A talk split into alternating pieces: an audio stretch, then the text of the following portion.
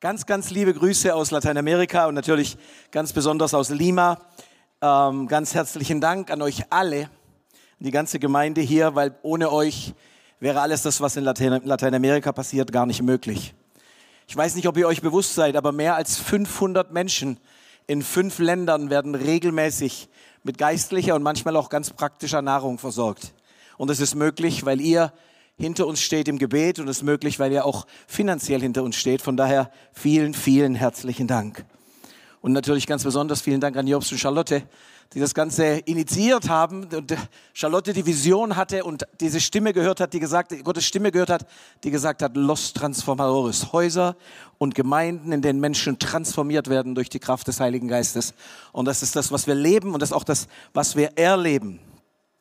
Ich möchte heute über einen Text sprechen, das ist gar nicht so einfach, weil viele von uns, wir verbinden ihn, der hat, eine ganz der hat einen ganz eindeutigen Bezug. Ich möchte nämlich über 1. Mose 12, Vers 1 und 2 sprechen.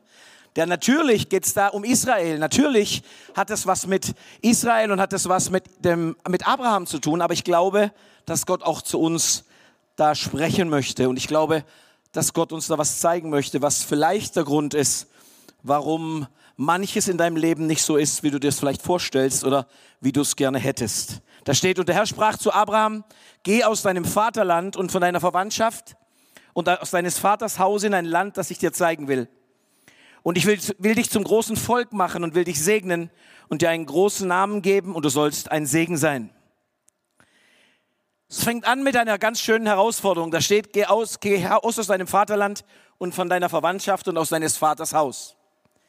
Ich werde oft gefragt, was ist eigentlich das Geheimnis eines glücklichen und eines erfüllten Lebens? Wie kommt man dahin und wie, wie bekommt man das? Es gibt eine ganze Menge wissenschaftliche Untersuchungen und Studien, die darüber was aussagen, dass fast alle, nicht nur hier in Deutschland, sondern überhaupt danach auf der Suche sind. Ich glaube, in der Verfassung in den Vereinigten Staaten steht sogar, dass du ein Recht darauf hast, glücklich zu sein. Und den meisten Leuten, die meisten Leute sind es satt, nur so vor sich hinzuleben, ohne Ziel und auch wirklich ohne Ausrichtung. Aber am besten wäre es natürlich, wenn das alles ohne Anstrengung und ohne Herausforderung lief, oder?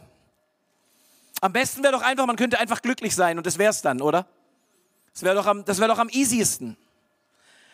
Aber das scheint nicht ganz möglich zu sein, selbst bei Gott nicht. Es scheint selbst bei Gott nicht möglich zu sein, dass du einfach nur glücklich bist. Weil ich glaube, dass dem Abraham, dem ging es nicht schlecht, da wo er gelebt hat. Er war immerhin schon 75 Jahre und er war, hatte sicherlich schon einiges aufgebaut.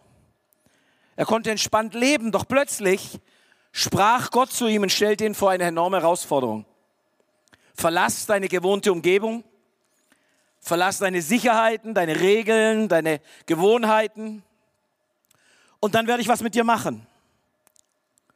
Kann sein, dass er besonders auf Gott gehört hat, weil, weil er auf der Suche war nach Nachkommen. Bisher hat er noch keine bekommen. Und ich glaube, dass wenige von uns nicht genau hinhören würden, wenn Gott heute zu dir sagen würde, ich will was mit deinem Leben machen, oder? Ich will dein Leben gebrauchen. Ich will dich, ich will dich gebrauchen, dass du ein Segen bist für andere.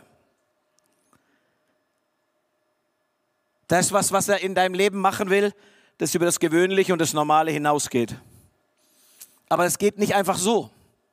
Es geht nicht einfach nur so ganz normal, sondern Gott spricht zu Abraham und sagt zu ihm, verlasse dein Vaterland, deine Vaterschaft, äh, deine Verwandtschaft und deines Vaters Haus. Er sagt damit eigentlich, verlass deine gewohnte Umgebung, deine Gewohnheiten, deine bisherige Art zu leben. Weil Gott wird sich nicht an deine Strukturen und an deine Vorstellungen anpassen, sondern er wird immer mit einer Herausforderung vor dir stehen. Jedes Mal in Lateinamerika oder auch hier in Deutschland, wenn Gott etwas machen möchte und wenn Gott was in deinem Leben machen möchte, es ist immer eine Herausforderung für dich. Wenn es das nicht mehr ist, dann stimmt was nicht. Und damit meine ich nicht, dass es eine Herausforderung ist, die man nicht erreichen kann, sondern es ist immer ein Stück weiter, ein Stück mehr als das, was du dir selber vorstellen kannst. Aber am Ende steht sein Segen und am Ende steht, die Bestimmung zu erreichen. Ich sehe immer wieder Leute, die, die Wunder erleben, die Gebetserhörungen haben, aber dann geht es irgendwie nicht mehr weiter.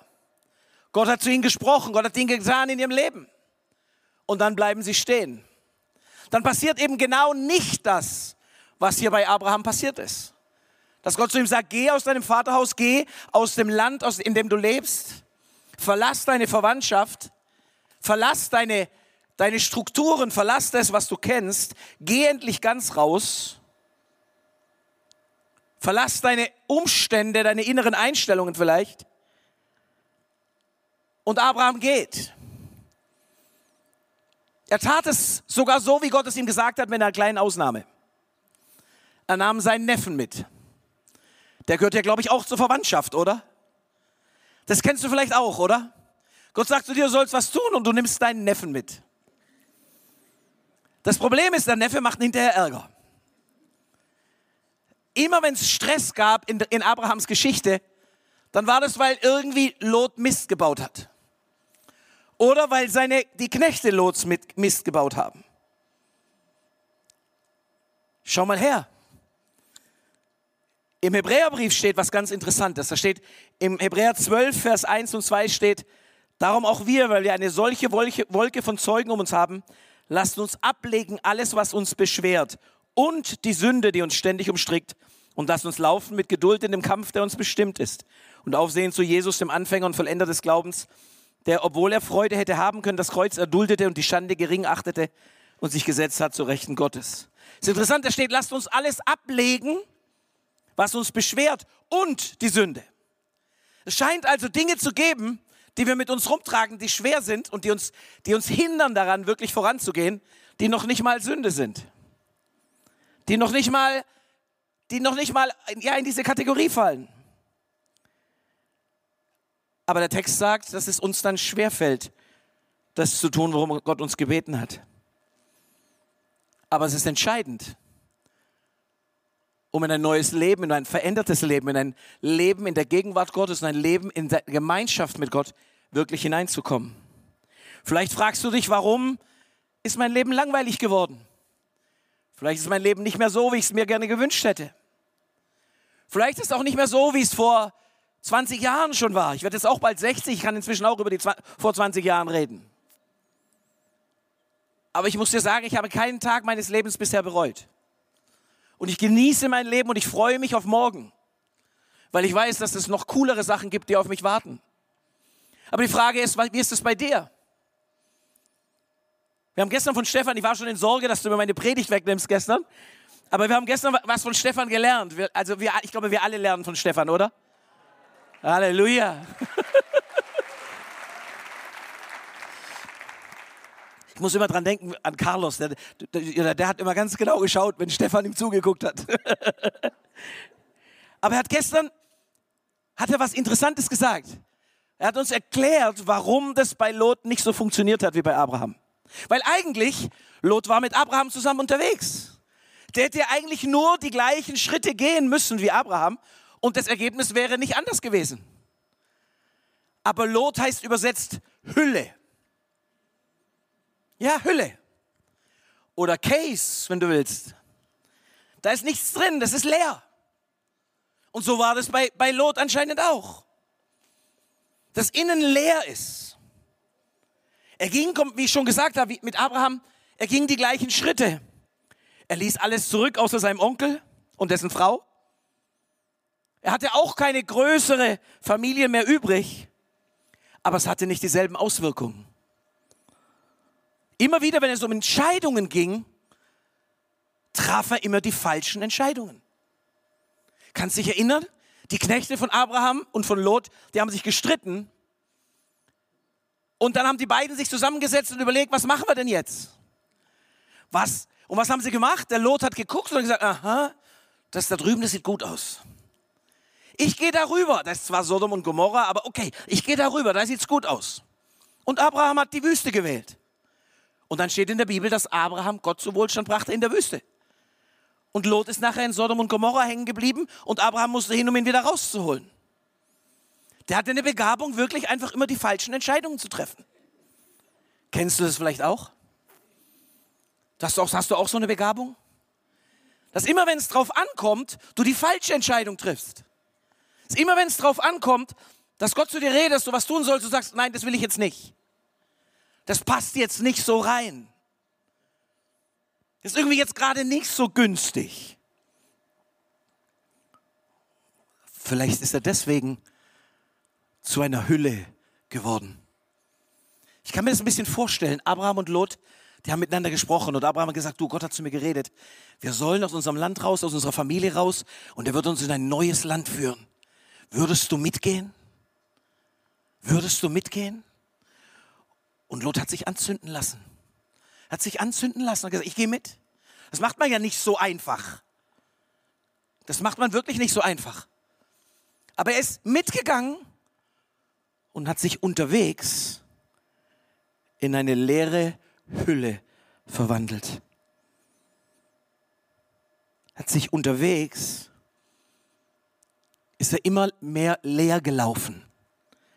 Immer mehr leer gelaufen. Weißt du warum? Weil er seine Beziehung zu Gott verloren hat, weil er seine Beziehung zum Glauben, den Abraham hatte, verloren hat.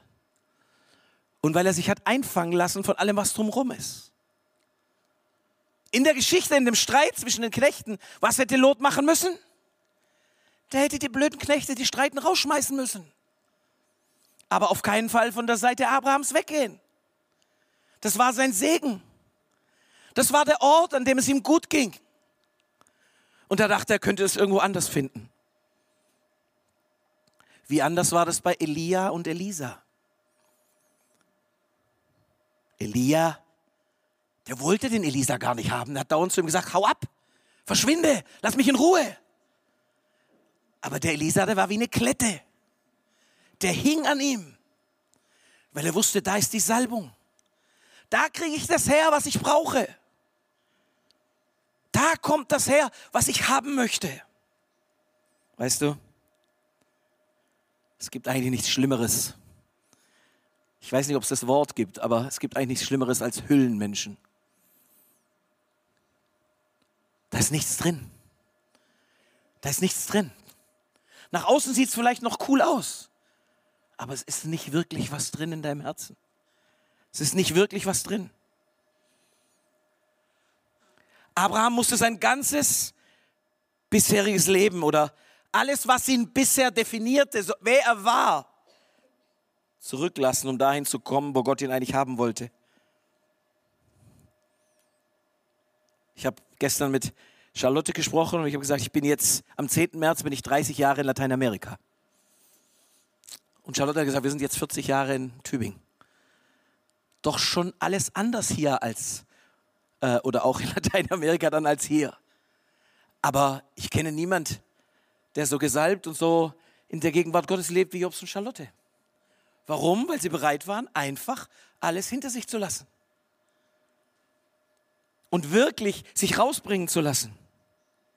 Und ich kann dir von mir selber sagen, ich bin nicht freiwillig gegangen oder halb freiwillig. Das ist aber eine andere Geschichte, die kann ich irgendwann anders mal erzählen. Aber ich bin nicht in Lateinamerika gelandet und gedacht, oh, jetzt kommt, jetzt, hier kommt der große Zampano. Sondern ich bin in Lateinamerika gelandet und ich war im Eimer. Ich war fertig. Ich wusste nicht, was mit mir passieren würde. Aber ich kann dir sagen, ich wäre nicht der Ruben, der ich heute bin, wenn ich nicht nach Lateinamerika gegangen wäre. Ich hätte wahrscheinlich schon einen dritten Herzinfarkt, wenn ich überhaupt noch leben würde. Aber ich war bereit, das zu tun, worum Gott mich gebeten hatte, weil Gott hatte zu mir gesprochen, dass ich nach Lateinamerika gehen soll. Ich habe damals die Bibelstelle bekommen von Jakob, von der Himmelsleiter. Und ich habe nur gelesen, dass da steht, du sollst gehen und ich gehe mit dir und ich werde mit dir sein. Wenn man den Text fertig liest, steht da und du wirst wieder zurückkommen. Das habe ich nicht gelesen. Es wär, war, als ob es nicht dastehen würde. Ich glaube, irgendjemand hat mir die Augen zugehalten, dass ich das nicht sehen konnte, weil ich wusste es wirklich nicht. Aber weißt du, das funktioniert nur, wenn du bereit bist, wirklich alles hinter dir zu lassen. Ich möchte euch was erzählen, was wir immer wieder erleben. Wir haben in fast allen Ländern in Lateinamerika Häuser, in denen wir Straßenkinder aufnehmen, die absolut kaputt zu uns kommen. Meistens nur irgendwie mit einer kurzen Hose, selbst wenn es kalt ist, ein paar kaputten Crocs und noch irgendwie ein T-Shirt oder so. Aber innen drin sind sie einfach kaputt.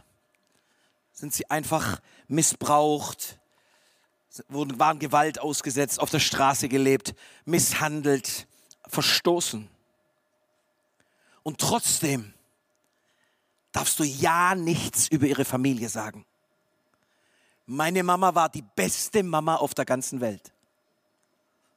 Mein Papa war der beste Papa auf der ganzen Welt. In Wahrheit war er ein Trinker, hat sie vergewaltigt, hat sie geschlagen, aber es ist mein Papa. Und weißt du was? Wir haben erst dann angefangen, wirkliche Transformation bei unseren Kindern zu sehen, wo wir sie langsam dahin geführt haben, dass sie ihre, ihre Eltern losgelassen haben. Dass sie sie losgelassen haben, nicht im Sinne von, es ist nicht mehr meine Mama oder mein Papa, aber sie sie vom Podest runtergeholt haben und gesagt haben, das ist nicht das Richtige gewesen, was Mama und Papa gemacht haben. Es ist nicht das Richtige gewesen, was Mama gemacht hat. Und ich habe eine neue und ich brauche und ich habe eine neue Familie. Aber wenn sie das nicht getan haben, dann sind sie meistens gegangen. Dann sind sie meistens gegangen, abgehauen oder irgendwann tauchten die Eltern auf und haben sie abgeholt. Und wir haben nur gesagt, warum? Weil wir wissen, was dann da passiert. Das ist nicht schwer auszumalen. Manche von den Eltern sind so übel, sie warten dann, bis sie 13, 14 sind, damit sie besser arbeiten können. Und dann holen sie sie wieder aus den Trafferhäusern, damit sie sie zum Arbeiten schicken können. Auch diese Kinder mussten ähnliche Schritte gehen wie Abraham. Ihre Familien zu verlassen, ihr Vaterhaus zu verlassen, bereit zu sein, sich einpflanzen zu lassen in eine neue Familie. Ich musste an jemanden denken, als ich die Predigt vorbereitet habe, der jetzt gerade bei uns in Lima ist. Und er ist gekommen voller Ängste, voller Unsicherheiten und manchmal, das war wie gelähmt. Ich kann mich noch erinnern, letztes Jahr habe ich ihn getroffen in einem anderen Land, in einer anderen Situation und bei fast allem, was man, was man ihn gefragt hat, hat er immer nur gesagt, ich weiß es nicht. Ich weiß es nicht. Und sie ist, er ist zu uns gekommen. Und wir haben von Anfang an ihn herausgefordert, Dinge zu tun, die er so niemals gemacht hätte. Meine, meine Leute sind schon ziemlich heftig. Aber sie haben ihn geschnappt und haben ihn in den Hauskreis mit reingenommen und gesagt, du spielst jetzt Gitarre. Du leitest jetzt die Anbetung. Und er wusste gar nicht, wie ihm geschah. Er hat dann einfach angefangen, ein Lied zu spielen. Und es kam so die Gegenwart Gottes, dass die Hauskreismitglieder angefangen haben, Buße zu tun. Dass die Hauskreismitglieder angefangen haben, sich zu beugen. Dass du gemerkt hast, plötzlich, es bewegt sich da was, was er selber noch nie gesehen hatte. Weißt du, wenn Gott dich heute herausruft in ein Land, das er dir zeigen wird, was ist das dann eigentlich, was dich noch zurückhält? Weil wenn du das zu lange liegen lässt, besteht die Gefahr, dass du dich auch in eine Hülle verwandelst. Ich finde es cool, dass die Bibel so ehrlich ist. Die schreibt, das steht da drin. Gott sagt zu Abraham, geh alleine und er nimmt seinen Neffen mit. Gott hat einen Plan mit deinem Leben, aber dazu musst du das Alte zurücklassen. In manchen Fällen bei unseren Mitarbeitern haben wir das gesehen. Sie mussten ihre familiäre Umgebung zurücklassen. Sie mussten zum Teil auch das Barrio zurücklassen, in dem, wir, in dem sie aufgewachsen sind. Ich kann mich erinnern an einen unserer Mitarbeiter, manche von euch kennen ihn aus dem Punto Com oder auch jetzt äh, aus einigen Bildern. Der heißt, der heißt auch ganz praktisch Jesus. Der frotzelt immer seine Freundin, die heißt Daniela. Du bist immer mit Jesus unterwegs, das ist doch ganz praktisch. Aber Jesus war drogenabhängig. Er hat drei Rehas hinter sich und das hat nicht funktioniert. Er ist immer wieder abgestürzt. Kommt aus einer Familie, er kennt seinen Vater nicht. Seine Mutter hat ihn großgezogen auf der Straße und ist dann irgendwie zu Geld gekommen, auf legale Art und Weise. Und seitdem, seitdem ist, ist, sie gewachsen, ist die Familie, die, die Finanzen der Familie gewachsen. Und sie haben ein eigenes Haus, haben sogar zwei oder drei Häuser inzwischen schon. Aber er war in Drogen gefangen. Und dann kam er eines Abends in den Jugendgottesdienst, samstags abends, und Aaron hat für ihn gebetet. und von einem Augenblick auf den anderen war er frei von Drogen. Von einem Augenblick auf den anderen, nie wieder. Aber er musste seine ganzen alten Freunde erstmal zurücklassen. Er wusste es selber, das mussten wir ihm gar nicht sagen. Er hat gesagt, da kann ich nicht wieder hingehen. Wenn ich da hingehe, da stürze ich wieder ab. Und er musste auch erstmal zu Hause ausziehen, auch wenn Mama das gar nicht so toll fand. Und er hat jetzt seine Berufung nach Brasilien, um dort dem Herrn zu dienen. Er hat nach wie vor coole Zeiten mit seiner Mutter, aber er wohnt nicht mehr bei ihr. Weil er musste einfach weg, da wo er war. Check doch nochmal, wie das bei dir ist. Was definiert dich? Was ist vielleicht dein Vaterhaus, deine Familie, das, was dich zurückhält? Dein altes Leben vielleicht? Alte Freunde? Und bist du bereit, auf sein Wort hin Schritte zu gehen in ein neues Land?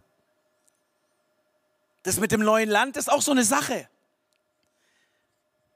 Wenn man reist in neue Länder, dann stellt man fest, dass es andere Gesetze gibt. Dann stellt man fest, dass halt andere Regeln gelten. Dann stellt man fest, dass es andere Gewohnheiten gibt.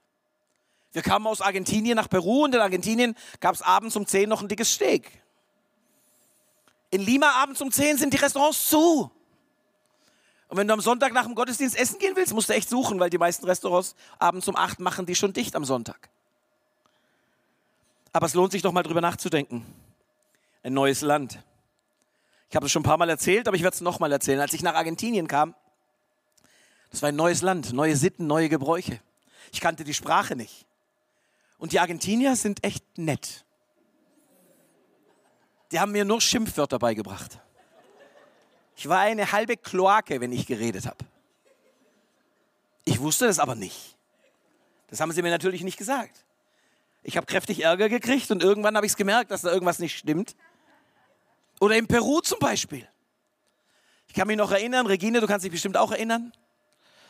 Wir hatten dann die peruanischen Mitarbeiter schon lange her. Und wir haben ihn gefragt, ob er bereit wäre, auf die Kinder aufzupassen. Da waren Marie und Aaron und dann Ben und dann Caroline noch relativ klein. Ob er zu Hause bleiben könnte, auf die Kinder aufpassen könnte. Wir wollten beten gehen. Und hat er gesagt, heute nicht, morgen. Und ich habe gesagt, ist der denn, was ist mit dem los? Wir wollen doch heute beten gehen. Das bringt mir morgen nichts. Was ich nicht wusste, ist dann was, was wenn man in Peru zu dir sagt, ich mache das morgen, dann heißt es, ich mache es nicht. Das heißt, ich mache es nicht. Anderes Land, andere Sitten, andere Regeln, andere Gebräuche. Oder wir hatten Gebetspartner zusammengerufen. Mit Jobs zusammen waren wir im Jahr 2000 mit Carlos da und haben Leute angefangen, für die Arbeit von Los Transformadores zu beten. Und ich bin dann äh, zweimal im Jahr nach Peru geflogen, haben wir noch in Argentinien gelebt und sollten da, äh, haben dann Meetings gemacht mit denen. Und dann haben wir überlegt, okay, so zwischen 50 und 70 werden kommen. Und dann haben wir Getränke gekauft und Häppchen und so für 70 Leute. Und haben geschrieben, es fängt um halb drei an. Und ich war um zwei da, natürlich vorbereiten, beten, frei beten, was weiß ich alles. Und um halb drei war ich immer noch alleine. Um drei war ich immer noch alleine. Um vier kam der Erste an, aber der hat noch nicht mal gesagt, sorry, ich bin ein bisschen spät. So um fünf, halb sechs waren wir so zwischen 50 und 60. Ich habe schon echt Sorge gehabt, wie ich, das, wie ich das der Sabine erklären soll, wofür wir das ganze Geld ausgegeben haben. Das ist, das ist gleich in Afrika, oder?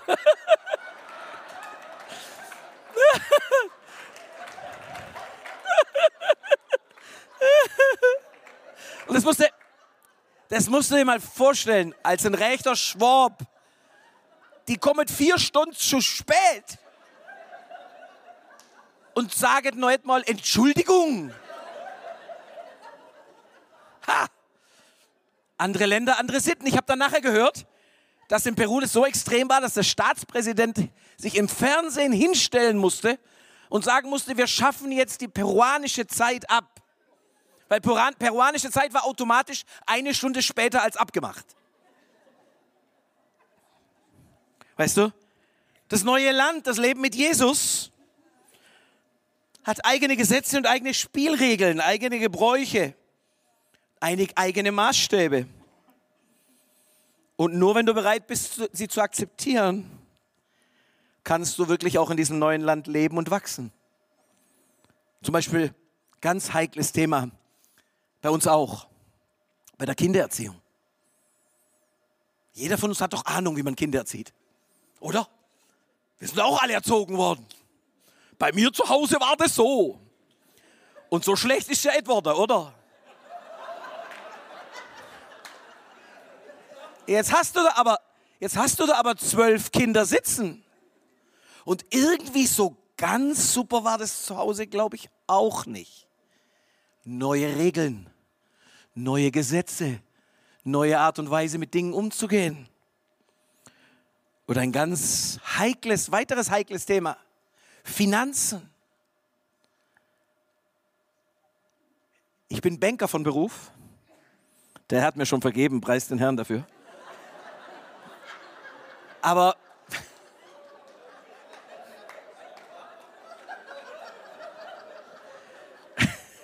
mein Ding war, dass die Leute sparen. Weltspartag und all diese ganzen Geschichten. Und dann kam da so ein Mann aus Lateinamerika, Carlos Jiménez hieß er, mit einem dicken Bart, Schnauzer, Schneut, oder wie sagt man das? Schnauzer? Schnauzer, gell? Schnurrbart. Und der hat gesagt, es geht nicht um Sparen, es geht um Geben.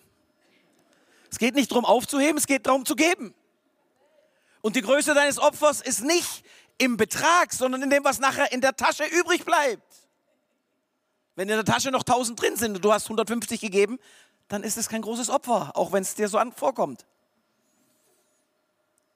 Umgang mit Finanzen. Ein neues Land, neue Gesetze, neue Regeln. Vielleicht magst du das nicht, aber so funktioniert es im Reich Gottes.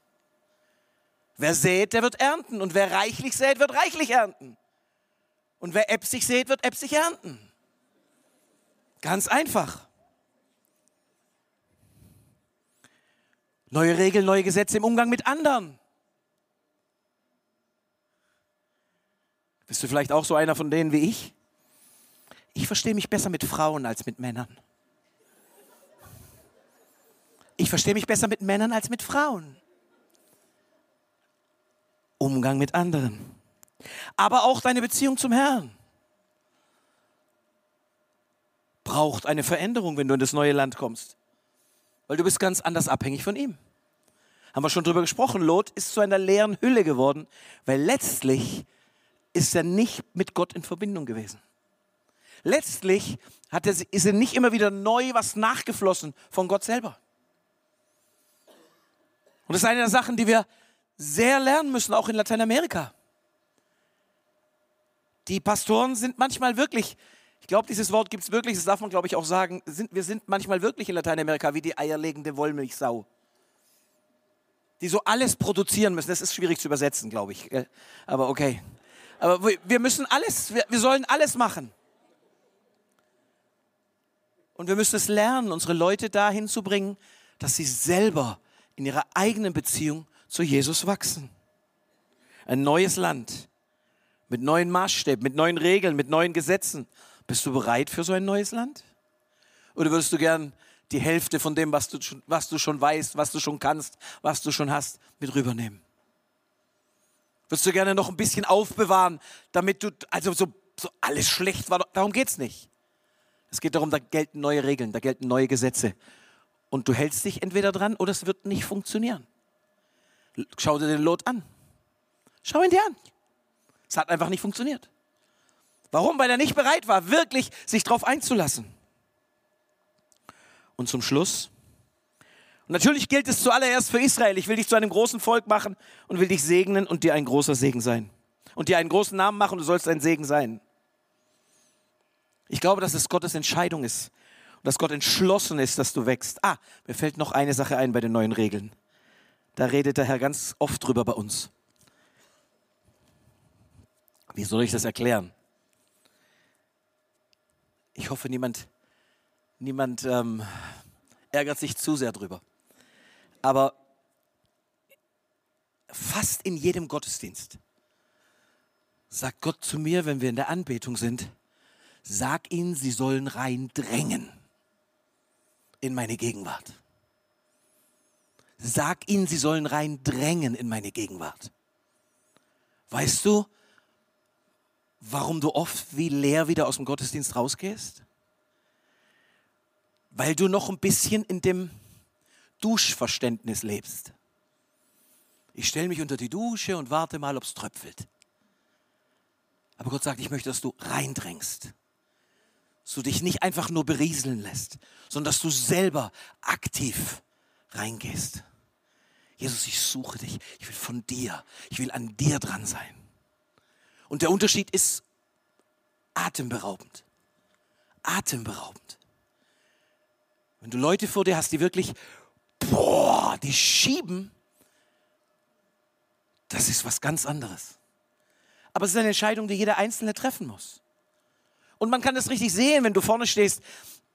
Ich bin in der Anbetung einfach oft auch vorne mit dabei, obwohl Aaron und Marie das leiten. Und du kannst es richtig sehen, wo die Leute abhängen zwischendrin. Und einfach irgendwie. Und wo andere sind, die sagen, nein, ich bleibe dran, ich gehe hinterher. Jetzt noch ganz zum Schluss. Ich will dich zu einem großen Volk machen und ich will dich segnen. Ich will dir einen großen Namen machen. Du sollst ein Segen sein. Ich glaube, dass Gott dich segnen möchte und dass er dich wachsen lassen möchte und dass er möchte, dass du bekannt bist und dass du ein Segen für andere bist. Weißt du, ich kann mich noch erinnern an die Convention im November in Lima. 70 Latino-Mitarbeiter. Wir haben die meiste Zeit nur geweint.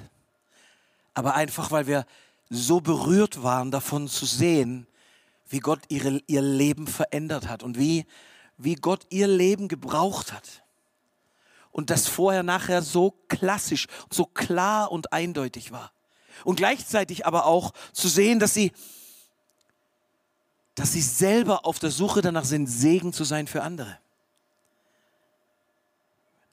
Ich überlege, ich bin jetzt 30 Jahre in Lateinamerika. Diese drei Tage im November, das war wie, wie, ein, wie, ein, wie eine Prämie, wie eine Belohnung. Wie wenn der Herr sagen würde, hey, es hat sich gelohnt. Es hat sich gelohnt. Und egal aus welchen Ländern sie kamen und aus, egal aus welchem Hintergrund. Das hätte ich nicht mal in meinen kühnsten Träumen erwartet, dass wir sowas sehen würden. Aber ich glaube, dass der Herr einfach gesehen hat, dass wir gehorsam waren. Nicht nur ich, viele von uns. Missionare in Ecuador, in Bolivien, in Sucre und in La Paz, in Calderón und in Guayaquil, in Lima, in Argentinien, überall, in Paraguay. Ja, ich habe es nicht vergessen, Ruth. Im Paraguay. Ich bin so dankbar, dass ich nicht zur Hülle geworden bin. Zu einem Lot, der letztlich nicht bereit war, die Schritte ganz zu gehen. Der nicht bereit war, die neue Realität ganz zu akzeptieren und seinen Glauben an Abraham aufzubauen. Weißt du, es ist nicht schwierig, wirklich mit Gott zu leben, aber es kostet einen Preis. Aber ich kann dir nur eine Sache sagen. Es gibt nichts, nichts, was sich mehr lohnt, als wenn Gott zu dir redet und sagt, lass alles hinter dir, wirklich alles hinter dir zu lassen. Ich rufe dich jetzt nicht in die Mission, keine Sorge. Aber wirklich alles hinter dir zu lassen. Deine Vorstellungen, deine Ideen, deine Art und Weisen und deine ganzen anderen Sachen. Es geht nicht automatisch und es geht auch nicht halb sondern es geht wirklich nur ganz. Und nochmal, es lohnt sich. Es lohnt sich. Können wir zusammen aufstehen?